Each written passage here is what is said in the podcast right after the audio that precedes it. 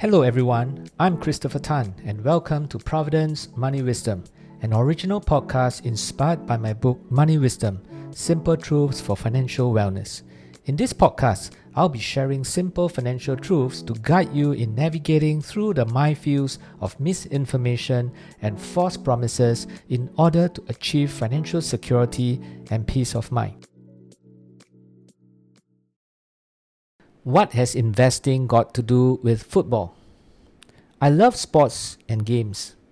And when I was much younger, I played different games and did different sports. But among them all, I love soccer the most. I love it enough to make my entire firm, including the ladies, play every week. My team usually wins most of these games because we are strategically better, although my business partners would disagree with me. It is not difficult to win against my other colleagues. We have been playing for many years and I know their strengths and weaknesses. I know professional football teams do the same too. A team manager will usually study the past games of his opponents to understand their strategies, strengths, and weaknesses. He will come up with a strategy and choose the best and most suitable players to fit his plan.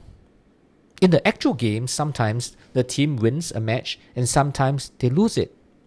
But what is most important is that at the end of the entire competition, the team wins the ultimate prize trophy, the Games Cup.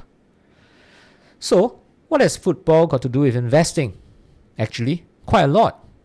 Like the football manager, the investment manager studies the past performances of the different asset classes over a time period and produces his strategic asset allocation plan, which is, in effect, a plan that shows what asset classes and the proportions he will be investing in to win his quote investment game unquote.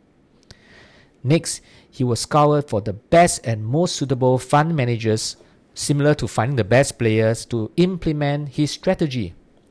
From time to time, the investment manager has to make sure that the fund managers are in top form or are still relevant to his plan. Once the investment starts, just like in football game, an active investment manager may make changes to the asset allocation plan as he tries to forecast how different categories of investments will do based on macroeconomic or market trends. This is termed as tactical asset allocation, and it is in effect making changes or adjustments to the proportions of the asset classes he is investing in, like making tactical changes in the game. Or he may change fund managers, like substituting the players. The investment manager, like the football manager, does not always make the right calls. So sometimes his tactical moves may work, but other times it may not. But Maybe unlike good football managers who can consistently make good calls, the overall track record of active managers adding value through tactical adjustments to investment portfolios is very poor. It has been clearly documented that most active investment managers do not beat the market in any time frame and star managers who win at investing game or rather at the investing game this year do not consistently beat the market over time. Ultimately, just like the football game, what is most important is that the investment portfolio achieves the target return at the correct risk thresholds as determined by the client. If investing in a market based portfolio allows you to achieve this, there is really no need to engage in costly, tactical, active management that has a record of detracting from rather than adding to market returns. So, what investment lessons can we learn from football? There are a few. Firstly, have a well thought out strategy. How was your investment portfolio created in the first place? Did you or your investment manager or wealth manager take into consideration of the past evidence about the markets before coming up with the plan? Did you document these assumptions and analysis? We all know that if we don't do our homework before going into a game, we will almost likely lose it. If you do the same thing in investing, you are not really investing but speculating. It is very difficult to win when you are speculating. Second lesson choose the best fund managers to manage your monies. Did you take pains to study each fund manager before choosing them to manage your wealth? Don't settle for the good managers but choose the best of breed. In choosing managers, do not simply look at their historical performance. The team who has achieved the performance may no longer be there or may not be able to repeat their performance. Look also at their overall investment philosophy and their overall firm culture. Is it built on the egos of star managers who think they know best, or do they formulate investment strategy based on scientific and well documented evidence about the markets? Third lesson have a balanced strategy and team. Have you ever seen a football team with all 11 players in defense, or all 11 players in midfield, or all of them in attack? Of course not. That's suicidal. Likewise, in investing, have a portfolio that invests in different asset classes of different risk return characteristics. Many who consider themselves experienced investors may argue that since equities have always beaten bonds in the long run and if they are prepared to invest long term, they need not diversify. Well, you must recognize that in investing, you are dealing with two different time frames. The first cover the long term time frame say in excess of 10 years or even more. And the second applies to what is going to happen to you, both financially and psychologically, during the intermediate periods of your investments. There may be unexpected circumstances and you may need to get out of the market. Thus, having all of your investments in equities can be risky. If you do not have a sufficient time horizon, for some, even if you know in your head that you should stay invested over the long term, when the markets are volatile, having an all equity portfolio will cause you to be very uncomfortable. Consequently, you might get out of the markets too quickly and fail to capture its long term returns. Well, next, monitor your investments. Your investment portfolio has been constructed based on certain assumptions of how asset classes behave. You need to monitor your portfolios to make sure that they are behaving the way you expect them to keep a close watch on your selected managers as well, whether they are doing what they said they would do. If not, be prepared to replace them. Next, don't be discouraged by occasional losses.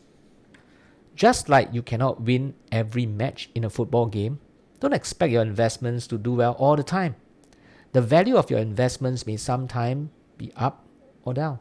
This is what we term as volatility. In football, it is not about winning every single game.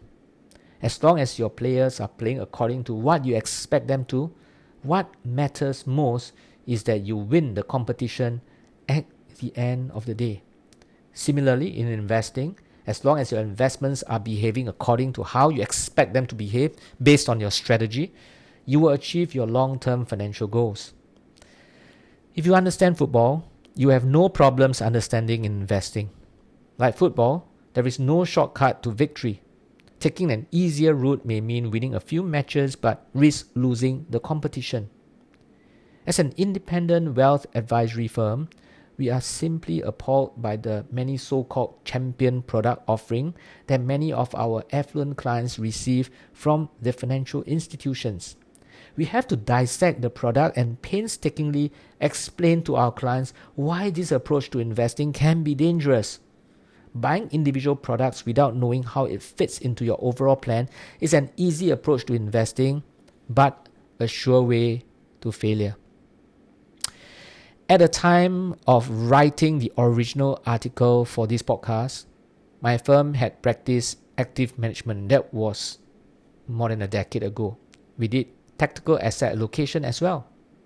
In retrospect, considering the 2008 global financial crisis, this did not produce the expected results that we desired. In short, as a matter of fact, active management, and that means changing the asset allocation based on what we think markets would be and using actively managed funds, do not work in practice. So, since many years ago, we have transited from making market predictions to simply sticking to the original asset allocation that we have created for the clients. We have also moved to using low cost instruments such as exchange traded funds, index funds, and evidence based investment funds from dimensional fund advisors. This method of investing is backed by decades of academic research and it has worked for our clients tremendously in terms of delivering the expected returns all these years.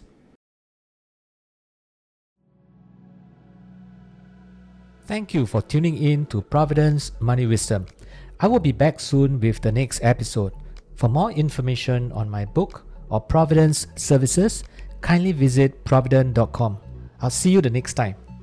All analysis, views, or opinions from interviews, recommendations, and other information broadcasted, podcasted, or published herein are provided for general information purposes only.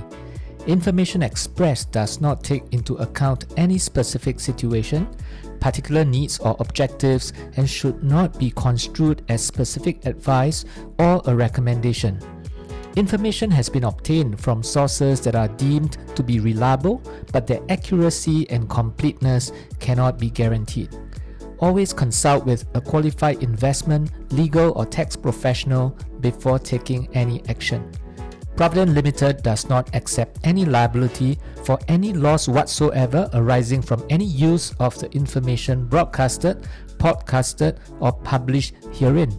All contents and information contained herein may not be copied or reproduced in whole or in part by any means without prior written consent of Providend Limited.